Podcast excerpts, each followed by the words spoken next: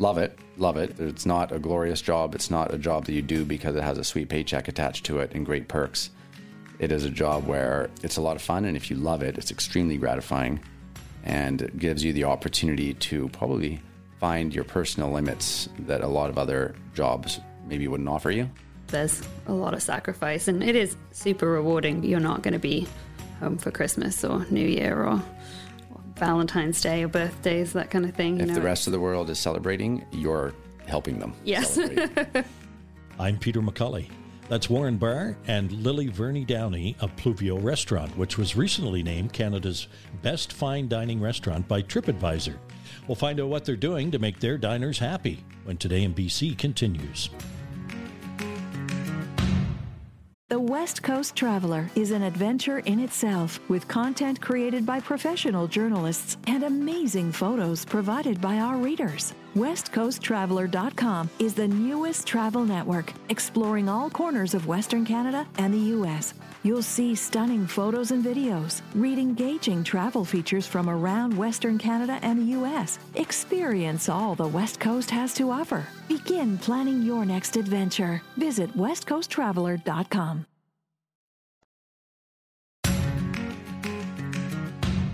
Thanks for joining us today, Warren and Lily. yeah, our pleasure. It's so nice to be here. Thanks for the invite. Thanks for having us. Before we get into the kitchen and the pantry, so to speak, where are you both from? I'm going to say Vancouver effectively. I got my family roots here in Vancouver on the most part. I was actually born in Williams Lake, BC raised. I'm from the UK originally, and I came over to do an internship in Tofino about 14 years ago. And I spent a year there and went back, and then it's a hard place to leave. So I came back 12 years ago and I never left. Were you from a seaside town in the UK? no, I wasn't. I'm half English, half Welsh, and I grew up on the Welsh borders in the countryside there. Were your families an influence on your love of food? I wouldn't say directly an influence on love of food. I would say that some of my mom and dad's kind of fondness for travel would be more what played into the fondness for food is just experiencing other cultures through a fork was pretty impactful. What are we talking about when we talk travel? Are we talking international travel? Yeah, after a couple trips to Europe, I was lucky enough to go to college over there. I wanted to get into hotels was the idea, so I started cooking to earn money to save up to go to hospitality management school in Switzerland, which cooking does not pay like that as all as it turns out. So fortunately, where I was working at at the time, my guy saw something in me and was able to get me into where I started my apprenticeship and I landed in the kitchen and kept going from there. It was a good mix for me. I always liked chemistry and arts in high school and cooking is pretty much the perfect blend of those two things. Lily, was your family an influence on your love of food? Yeah, I would say everyone cooked a lot at home, both my mum and my dad. My grandma is a pretty phenomenal cook, and she was a host in our family. She would host huge Christmases and huge charity dinners in her home and cook for 80 people and have them sitting throughout the house. And she'd get up at five in the morning and start cooking. And I spent a lot of time cooking with her. She did all this though, just to add to the story on this thing called an aga, which people over here probably a lot of them don't know what an aga is. I don't know. Do you know what an aga is, Peter? No. So it's this big, either wood or oil fired stove. Yeah, it's got two ovens. It's got two big hot plates on the top. It heats the hot water. It heats the house. It's super temperamental. Doesn't turn up and down. So there's a hot oven and a cool oven. There's a hot plate and a cool plate. and if you time, put too much stuff in it or it's you open the door too much, it cools down. You got to let it cool, heat So up again. is that wood or oil or both? Hers was oil. Yeah. We had something similar growing up in Nova Scotia. It was called a Kemac. Oh yeah. and uh, you had a bottle on the back of it, which was kerosene, and you could throw wood in it, and it had a little blower and uh, oven and a warming rack up top, and you could cook on it. If you haven't had to cook on it much, as Warren discovered when he offered to cook for my family one time when we were visiting. I think it was our first time visiting, right? yeah, I was it's a bit yeah, of a nightmare. Great, let's cooking people or whatever it turned into. and a simple roast just took forever. Just everything about it was enduring and frustrating and really educational all at once. really made us appreciate my grandma's cooking. yeah. So, what's different on a Welsh Christmas dinner menu than North America's? roast potatoes, English and Welsh roast potatoes, no mashed potatoes. My grandma would do turkey, but then she'd also do fish and she'd do seven different vegetables and roast potatoes and carrot and swede. So, Warren, you've had some experience working in upscale restaurants on both coasts. Yeah, I was lucky enough to do my apprenticeship at Le Crocodile, so very French, classic French training. I guess the first probably six years of my career was pretty classic French between there and working in France a little bit and working at Bistro Pastis. And having traveled Europe a little bit and elsewhere, I wanted to see the rest of the country. And someone told me about this place, the Inn at Bay Fortune, which I didn't know anything about, but I was in PEI, which as well I didn't know anything about because it's in the Maritimes. And growing up out here, you don't really know anything about the Maritimes too much. So it was a big adventure going out there. And I went out as the garde manger, and 20 weeks later, they offered me the chef job because I got there just at the right time for some transition and such. And I was grossly underqualified for it, but I knew I had nothing to lose because it was on the other side of the country. I loved PEI. I loved the Maritimes. I tell Lily that I probably would never have left if there was a bit more of a winter economy out there. Just the friendliest people. And I got to learn a lot about food on the sort of basic level there being in Vancouver, you work with phones, really. You call, you get a waxy box of vegetables with ice on it the next day, and that's your sort of attachment to the food. But out there, I was working directly with the farmers and seeing how much work goes into potatoes and carrots. And we had a couple acres of farms on Fortune as well, where I worked with the gardening team and just seeing all the stages of a plant. And sure, there's the radish, but then there's the seeds from the radish, which are delicious, the flowers, like just seeing it all happen. And again, seeing how much work goes into it all was pretty enlightening and eye opening experience. That's what set me on the trajectory of wanting to develop a, sort of a Canadian culinary identity as much as possible. PEI was super impactful to me. Lily, you spent your share of time in kitchens as well. Yeah, so I originally was a cook I mm-hmm. originally planned to be a chef. I started working in kitchens when I was 12, dishwashing part time on the weekends just to have a bit of money, and then got into doing a bit of food prep and a little bit of serving. And then by the time I was in college, I was cooking pretty full time outside of that. I went to university and studied culinary arts management. So it was a kind of a 50 50 combination of business management and practical cooking courses. When I did my internship in Tofino at the Wicken Inn as a cook there and when I moved back as a cook, I met Warren, and uh, eventually the one thing led to another, and one of us had to not be working in the kitchen anymore. It was the rules of the hotel. So I was starting to feel a little bit like I wanted to put some of my other qualifications into use. So I did some other things at the hotel and learned a whole lot of the other side of it, which has put us in good stead for what we're doing now which now is running the business, and I'm still in there chopping things, and Lily's making it all happen because of all that great experience. I did originally want to go down the route of kind of following the Michelin star kitchens and when I finished university, I went and worked at a two Michelin star restaurant in the UK as a cook. That culture that is portrayed as being quite aggressive and quite abusive and it is all very real and going and living that for 3 months I was like I don't think I actually want to do this. Yeah. I want to North America is much gentler and easier, and they treat people much better there. So I went back to working in kitchens, but I didn't want to follow that route. So I went back to, to work in Tofino. So you met working in a kitchen. It's amazing how many people I meet that tell me they've met their partner at work. So did you get along in the kitchen? I'd say we respected each other pretty quickly. It took Lily a while to understand me talking because I speak pretty quickly in the kitchen. I was the sous chef there. So we had a good mutual respect, I'm yeah. assuming. I have said before, but I think respect is very important. And if we didn't respect each other in that environment, we would never have got together. And we definitely wouldn't have got together and opened a business together. Going into that experience, I was coming from this experience of working in these kitchens in the UK and that style of management and coming back to North America and then working with Warren and the other cooks there and chefs there. Warren was one of the best chefs I've ever worked with in terms of his cooking, but also the way he managed people. And that was something that I think is very unique to him. I managed you into marrying me. How did you find out about the TripAdvisor Best Fine Dining Experience Award? They didn't tell us. It was through guests and acquaintances that we started to receive these congratulations. And I think the very first person to congratulate us was Richard Norwood, who was the chef owner of Norwood's restaurant, which is restaurant we bought. Yeah, pre Pluvio in our space. We bought Norwood's restaurant when Richard retired. He at one point had gotten the same award from TripAdvisor, so there's a bit of a legacy in that restaurant space, which is cool, right? And you cool it there. This little space has been recognized twice under two different banners for fine dining restaurant, which is pretty cool. Yeah, clearly something is working well. Yeah, there is something is working all right. Someone buried something on that property at some point. That's, a horseshoe. yeah. yeah. Must be very rewarding to make so many people that happy. It really is.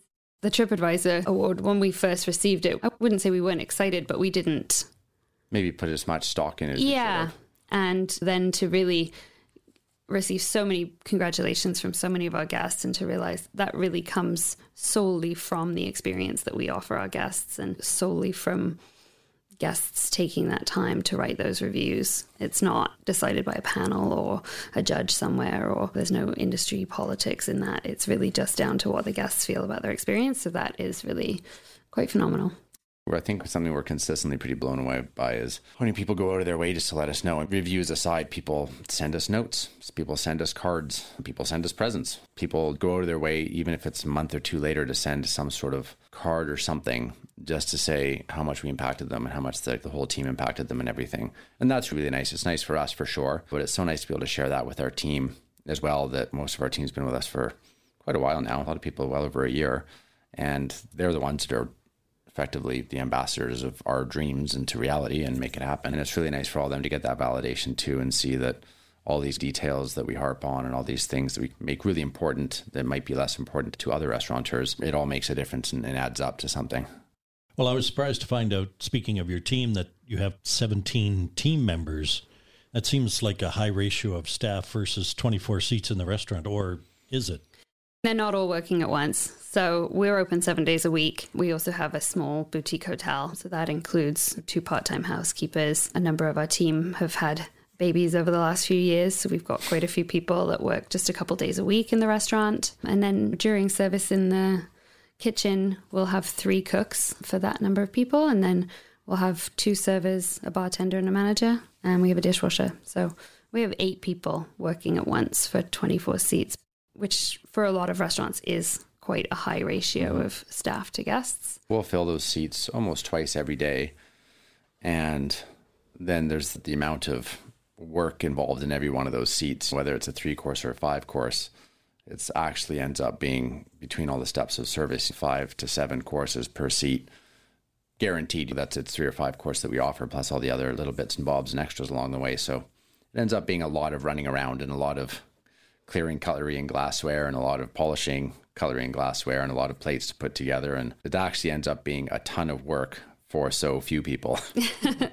And it's nice because because our team are taking care of fewer guests for each person, they are able to spend that time with the guests and deliver that experience that then is so impactful to people and get to know them and make recommendations and find a little bit more out about them and try to anticipate what they need before they know they need it. a lot of our feedback we get, the guests are leaving reviews, whether you're leaving the server's name, names, it's not just our server was, but there's enough time doing it this way for our team to actually form a bit of relationship with our guests. I think that at the end of the day, I think that's what makes more impact than anything we cook in the kitchen is that the relationships are built with the people. Where did the name come from? Pluvio. We were looking for something to describe what we love about the coast to really capture a bit of the essence of Ucluelet. And we came across the word pluviophile, which means a lover of rain or someone who finds joy of and peace of mind on rainy days. And we felt like that was pretty perfect. But pluviophile is a bit of a mouthful, so pluvio is where we ended up. Yeah, that was as soon as we heard that, we'd gone through, so we batted around some other ideas and oh, maybe this, maybe that. And that one came along. I was like, yeah, that's 100%. That's it. It is unique. There's no doubt about that.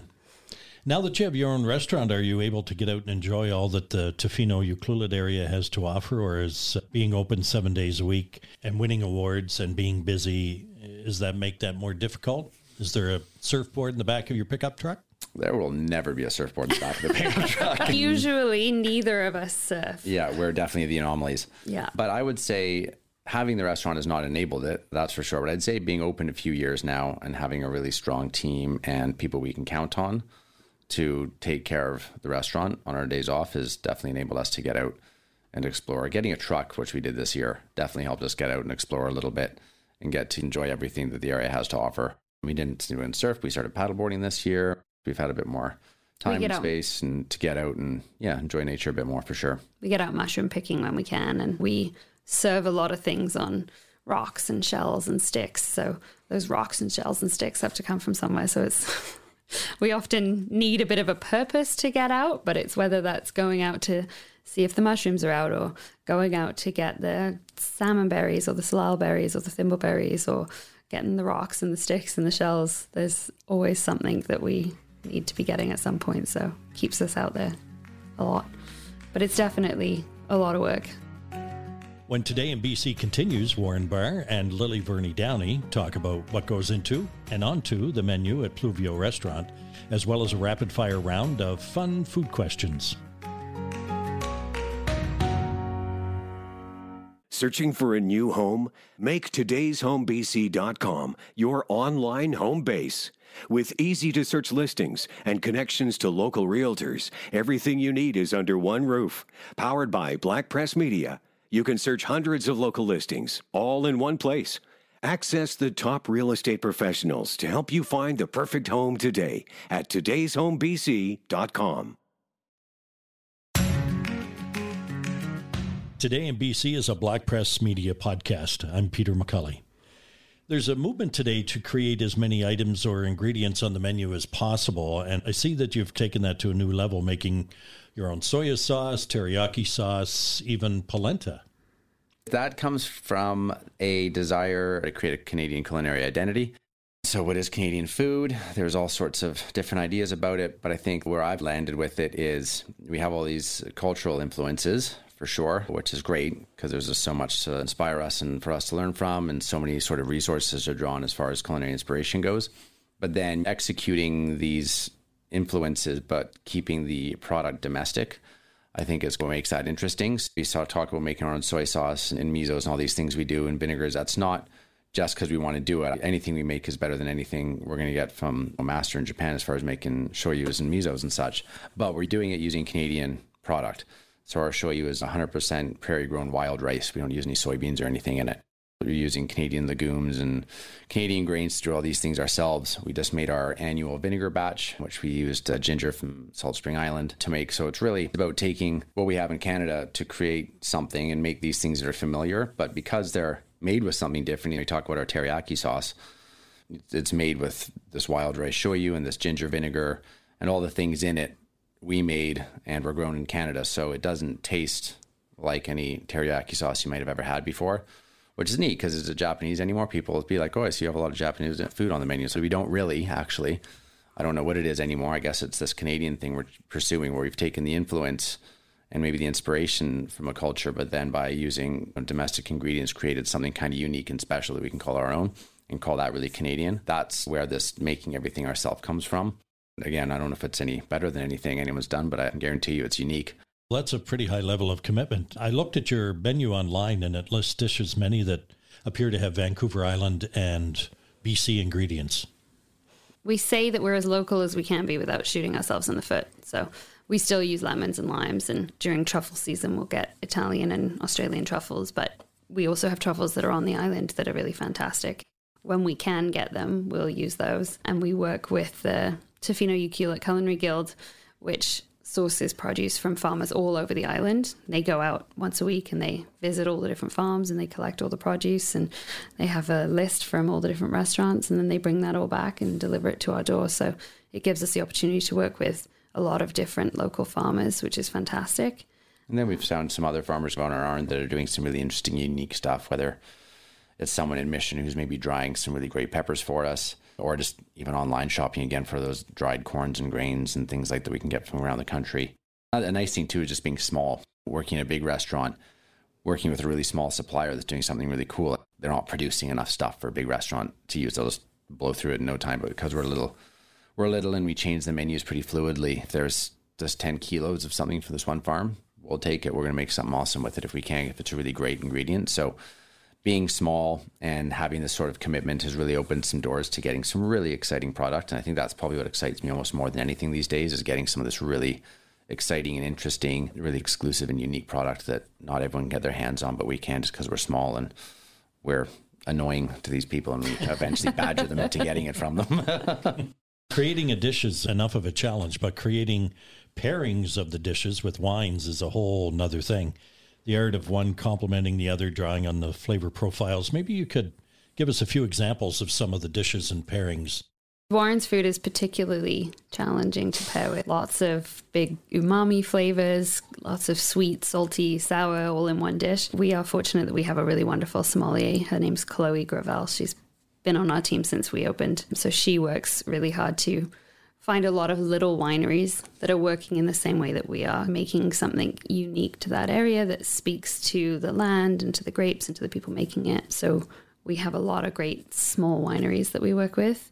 Actually, in 2020, we made a wine in collaboration with Averill Creek. So they made a wine specifically for us to pair with Warren's food. It's a Pluvio Field Blend, is the name of the wine, and it's a blend of Chardonnay, Gewürztraminer, and Pinot Gris. So it's really nice and bright and fresh, lots of acidity, but it's got a little bit more umami flavor and a little bit more savory notes as well.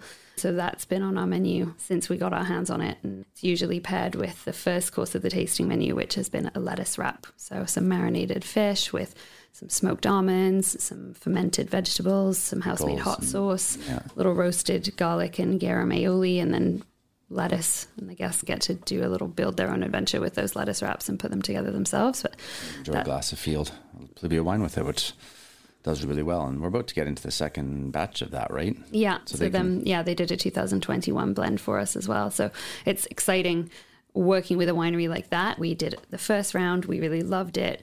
We gave them some feedback on the things that we really loved about it. And They come up for dinner. Yeah, they a bunch of food. We make sure we feed them lots. They get to taste lots, and then they have that when they go back and start working on our next year of wine and do the blending and such. And yeah, it's really cool. Yeah. And then we have right now on our tasting menu, Warren was talking about working with some of those really small suppliers. So there's a Masa is the artisan sake maker on Granville Island. And he grows his own Canadian sake rice. As far as we know, he's the only person growing that Rice in type of rice in Canada. And uh, he uses that rice to make a sake called Renaissance sake, which is a little bit of a non traditional style of sake. It takes the place more of wine, designed to pair with more Western Canadian food. And this year, he allowed us some of his sake rice. Warren's been asking him for six years. And Yeah, it was a good enough crop this year that he had enough rice that he could sell to restaurants. He'll usually sell two pound bags or whatever, but he's a bit hesitant to sell to restaurants just based on the amount the restaurants go through. But I guess it was a good a good harvest this year, and a few of us restaurants were lucky to get a 10 kilo bag. And so right now we've got a dish that's actually crafted to showcase the sake itself. So the sake is kind of the star of the show, and we build the dish around it using the rice. And very coincidentally, it lands on the table at the same time we put our bread course down as well, which comes with some of our house cultured butter that we've seasoned with a bit of sake kasu, which is the sort of the solids left at the end of the sake making process is this kasu. So it's great that the guests are eating this course and they got where it starts with the rice, and the final product with the sake, and then the byproduct with the kasu, all right there in this sort of rice story for them, which we really like. That's been a great pairing. And sometimes we'll work backwards like that. You know, if Chloe gets a really exciting wine in, and fun for us to try to pair it with the wine. yeah, normally we have, Have to, to- bend around the food, but yeah. occasionally we get the food to bend around the wine. Is there a dish on the menu that you might consider a fan favorite? Probably the hum dog, eh? Yeah, there's I would say there's three things that Warren says will never change. One of them is the hum dog. So you can add a hum dog anyone coming in, three course or five course menu, and it's a little piece of grilled and marinated Humboldt squid tucked into a homemade hot dog bun with some fermented turnip or cabbage with shrimp and chili aioli and crispy shallots and it's just a couple little bites of a snack to start off the meal. That's definitely a mainstay. the ham dog, and then on our tasting menu we have a little cheddar waffle that's our cheese course that I would say is probably never going to go anywhere. And our candied salmon, which is one of the other snacks that goes with the tasting menu specifically, is a one of those kind of recipes. I wrote it once and I never tweaked it. It was one of the rare circumstances where the recipe was right the first time out of the gates. And I was like, oh, wow, this is really good. And so that's become a staple as well. What's your favorite pairing? What do you like to sit down after the restaurant is closed to maybe kick back? Is it a meal or is it a dessert or is it Warren's a big fan of Lucky. I'd say mainstay is Cheese and cucumber sandwiches. cheese and cucumber sandwiches, maybe some co op dumplings, and a glass of whatever wine we need to get rid of. Yeah, the, I would say the eating habits of restaurant owners are not very glamorous or exciting. Yeah. We've had the opportunity to chat with a number of chefs on this program, and it's always fun to have a handful of rapid fire questions. Let's do it. This is Yeah. exciting. Not too much thought here, but just fire away. What's your favorite recipe? Favorite recipe? I'm going to say let's go with that. Let's go with that candied salmon. yeah, it's a good one. Favorite ingredient?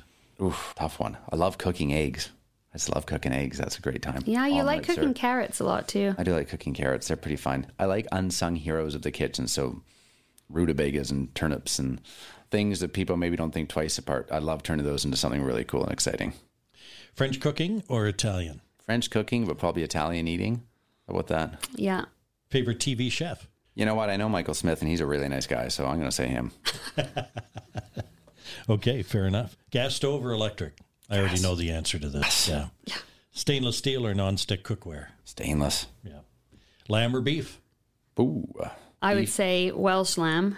If it was down to Canadian beef for lamb, I'd take the beef. But if a, a slab of some English lamb or Welsh lamb came across my plate, I would definitely not be able to resist it. Seafood or poultry? Probably seafood. We eat a lot of chicken. Yeah. Yeah, it's a tough one. Probably seafood. Probably seafood. Charlie Tuna was the chicken of the sea. And a great rapper. I don't know why I just remembered that, but anyway. Uh, red or white wine? White. If you traveled to any country to sample cuisine, what country would it be? Probably Japan or a really lengthy tour of China and all the regions there, probably, I'm eh? going to say rural China. Yeah. Yeah, rural China would probably be pretty exciting. Yeah. You've decided that you're going to pull together an all star team of chefs for your new restaurant, and you can have anybody you want. Who's on the team?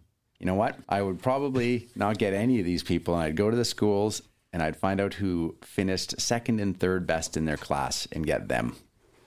That's a great idea. Too many egos within Last the thing you want to Chef's catch team. is a bunch of ego, but you want people who are hungry.